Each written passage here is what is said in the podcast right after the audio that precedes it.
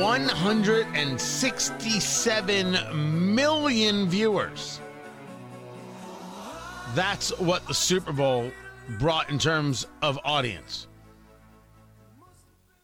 In the whole day, they're saying it was 101 million. Watch the Super Bowl across NBC and Telemundo. When it comes uh, to streaming, it was 11.2 million. And they're saying overall, because they had the Olympics, 167 million people were watching. It's uh, the, the they say the largest, the largest audience is the largest audience ever for sports. Is that their argument? Right there, because I'm not surprised. It says with a total reach of 167 million viewers, Super Bowl 40, uh, 56 capped the NFL's biggest season ever with their new season and everything else. I think the story here is thank the uh, playoffs, or, or are we going to say thank the halftime show? Were people watching because of great playoff games, or were they watching because of Snoop and Dr. Dre? Because I think you can find people who will say either one. But I don't think there's any doubt that this playoff season for the NFL has saved the NFL. The storylines, uh, the, the last minute uh, the, the the solid play and the no lecturing, the no lecturing is is what made this work. That's the story here. You you didn't you didn't yell at us, you didn't scream at us. You didn't do any of those things. That's what we greatly appreciate. Good football and no and no lectures equals happy people who want to be a part of what it is uh, that you're doing. Question is, can they keep it up? Because if you listen to what's going on in, uh, in blogs or in, in other places, they will tell you um, that uh, this was just a big bunch of gaslighting from uh, from the NFL. They're still not dealing with their racism. They're still not dealing with the fact that they only have one, well, now two black coaches in the NFL. No, no, they won't deal with any of that. This was all subterfuge. So I guess they're claiming that Dr. Dre and, and Snoop and, and, and Mary J. Blige and, and Kendrick Lamar and 50 Cent, uh, they're all part of it. They're all in on it. They don't care what happens to black people as long as they get a couple bucks. I assume, I assume that's what they're saying. I don't, I don't want to put words in their mouth, mind you. I I would never ever do such a thing. But it certainly seems like that's what they're saying. Certainly seems like that's the argument that they are making. Not my argument, theirs. You will find that there are people who will never be happy. They will never be satisfied.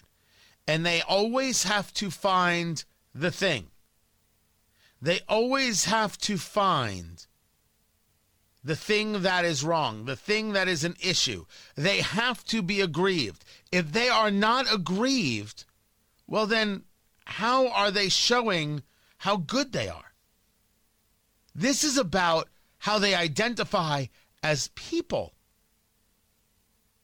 I mean, it's pretty heavy at that moment. They have to do this. They have to have something wrong with it. Otherwise, you don't know how smart they are.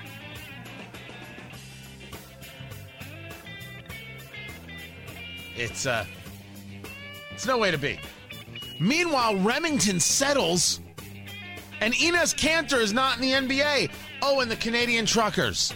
There's a lot to get to. Keep it right here. I'm Tony Katz.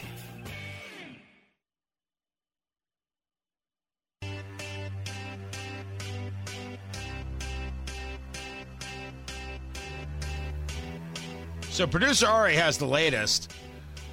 The family of the cinematographer on the movie set Rust, the woman that was shot and killed by Alec Baldwin, the family is now suing.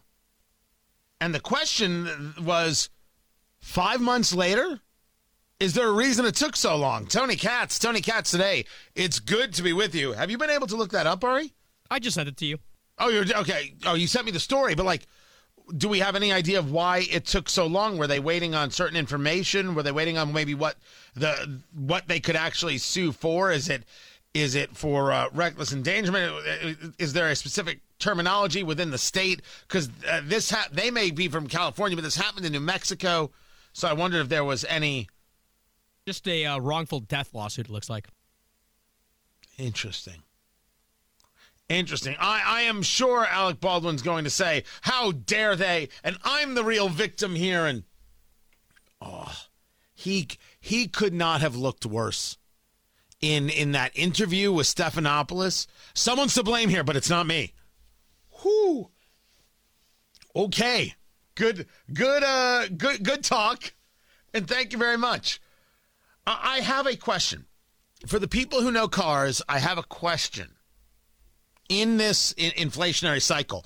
The whole thing about inflation disappearing, uh, this story is driving me nuts. If you, if you saw my, my morning rumble, I do a video series every day uh, about 10 a.m., a little bit after 10 a.m. Uh, on Rumble, rumble.com slash Tony Katz. It's called The Morning Rumble, sponsored by Americans for Prosperity. And I, I I'm usually talking about something economic, something cultural, those kinds of things. It's a live video and people are commenting and we're talking and sharing. And it was this piece out of Fox Business that Americans' inflation fears declined for the first time in over a year. Who in the. What? Tell me who is all of a sudden like, inflation? Nah, it's cool. You know, I was concerned about inflation, but now now, no, no, no. Now I'm I'm totally fine. Now it's like whatevs. It uh, it doesn't scare me none. It's like I used to be afraid of those of those killer bees. Remember the giant hornets that that were coming? I used to be afraid, and now now I don't have a worry worry at all. Meanwhile, we go to CBS. People are spending more time at home and less time on the roads, but 2022 is different. Take a look at this. AAA says that the national average price for a gallon of gas has climbed to $3.49 in the past week. That's 19 cents more than a month ago and nearly a dollar more than a year ago. Now, the main cause of this recent jump is the high cost of crude oil. According to the We've been covering the high co- cost of crude oil. We have been all over this conversation. Crude oil prices today, if we take a look, I'll just refresh the page because I'm that kind of guy. We're full service here. It's actually down a little bit with Brent crude at about 93 a barrel, 92.91 is the actual, and uh, West Texas is at 91.58. Now, I'm not good enough to know all of the numbers. There's something called Louisiana Light and Bonny Light and those are cracking $98. But that could be something different than the crude oil prices. And I'm going to stick with the crude oil prices for the sake of our conversations, if that's all right. If somebody has information, could share with me about the differences in the oils, I'd take it. I'd greatly appreciate it. But the idea that people aren't worried about inflation is it's just it's nuts. It's absolutely positively nuts. Which brings us to investments in an inflationary cycle. I'm curious as to what people are doing. And I asked this question the other day How are people handling inflation? And one of the things that we get told by uh, uh, economist Dr. Matt Will, for example, University of Indianapolis, we have him on the show often, um, is he's a believer that you should spend now because the dollar will have less value later. So you can get more for your dollar now. So now is the time to buy assets everybody I've spoken to to a person is like real estate. Oh, the answer is real estate. Oh, invest in real estate. I feel like that that, that ship has passed me by. And I'm very, very bothered by it. Because even if I wanted to, I think people are overspending. And I take a look at, well, what the rentals are. Let's say I want to buy a condo, right? I wanted to buy a condo, I was going to rent it out, a good, solid, all American kind of investment. Lots of people have the amount of people I know, the most unassuming. Oh yeah, yeah, I got I got 12 properties. What do you mean you got 12 properties? What the hell? Holy crap! I am so far behind the times. It's nuts. And and and I'm like it's it's it's crazy. Well, I take a look at what they're selling for and I take a look at what they're renting for and I'm like, "Wait a second. That doesn't seem like enough." And then you can figure out things like capitalization rate, like what are you actually making on your money? And there are some people who will tell you uh, that if you had a 5% capitalization rate, it's fine. I, I, would argue that's fine. Some people are like, no, no, it's got to be eight. Got to be eight, got to be nine. I, and I, I think that they're playing in a world that, like, I, I think they're playing over aggressive with me, maybe trying to be impressive or whatever the case may be. But I don't think some of the rental rates are high enough. And so they're like, I'm not so sure. And what does it matter? Because the properties are selling for so much because there's so nothing out there that I feel like I can't compete, especially considering the level of investor class that's out there spending on everything. Now, producer, Ari, I don't know if this has happened to you yet because you're still a, a newer homeowner. Have you gotten the the cold call of hey, we'd like to buy your house? Oh my God! That ha- yes, a ton. I thought that was just me. Oh God, when did that happen to you? It's I mean, wait, hold like on. the last three months, I get them all the time in text too. You've had the house for what a, a year and a half, Yeah, and you're already getting those calls. So so they call and what do they say? they say, "Are you interested in selling your house?" And I say no, and I hang up. I'm assuming it's much rougher than no. I'm, ass- I'm going to assume that producer Ari lets loose. Uh, yeah, we all get these calls. We get these calls. People just want to buy right now. Just buy your house. Gone. So that's what you're dealing with in the, in this investment world. And I I know Ari, you're an investor, but you're much more a stock guy than I think a real estate guy. But I don't think you're opposed to real estate. Yeah, I just I don't have that kind of net worth to be buying houses left and right. So I, I I'm asking what people are investing in, and one of the other things that came up was cars. And I'm like, before anything, I'm not talking about me and my want for a classic, and, and we're not playing, we're not discussing that, right? I'm not gonna get everybody crazy. I get it conceptually. I want someone to walk me through it. I want to understand it. You take the the price of used cars today. The average used car is twenty nine thousand dollars. That's nuts. So if you can find a deal on a used car, could you hold on to it even if you don't need it? And then in a year sell it of course for more. And the question is, are you playing the same game? If you bought something for 20, could you in a year from now sell it for 25? Is it a- good way to hold $20,000? Is, is- does that make sense? Is it something that you're taking a loan on? If you're buying something for 10, are you selling it for 12? Is this 20%, right? Is that the way to look at it? How do people look at it? How do they see it? What I- I'm curious in if, if if really and truly, I mean, this is where I'm getting to, right? Here's the nitty gritty of the thing that kind of hit me like a ton of bricks. Inflation is here, inflation is real, and it's not going anywhere. Do people really change how they invest? Are pe- I'm not talking about somebody who's got outrageous amounts of cash coming out there, you know what. I'm talking about you and me. Are we really changing what we do? I, I saw some uh, some of my uh, uh, IRA kind of investment, and I was like, uh, I was like, oh, oh, it was it was not a good month last month. we we will leave it at that. I'm going to need one more radio show just to even things out. It was not good. So what are people doing? I'd love to hear from you. I would love to know what it is that you're doing. The Canadian truckers are busy getting abused by their government.